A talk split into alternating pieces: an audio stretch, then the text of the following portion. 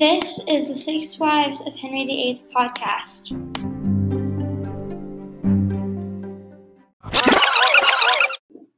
You may have heard of the Six Wives of Henry VIII.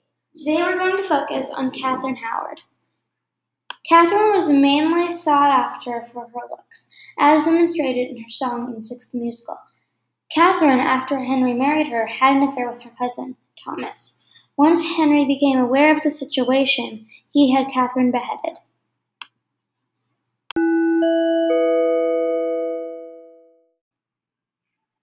Thanks for listening to the Six Wives of Henry VIII podcast, where we bring you lots of learning in a little time. Thank you.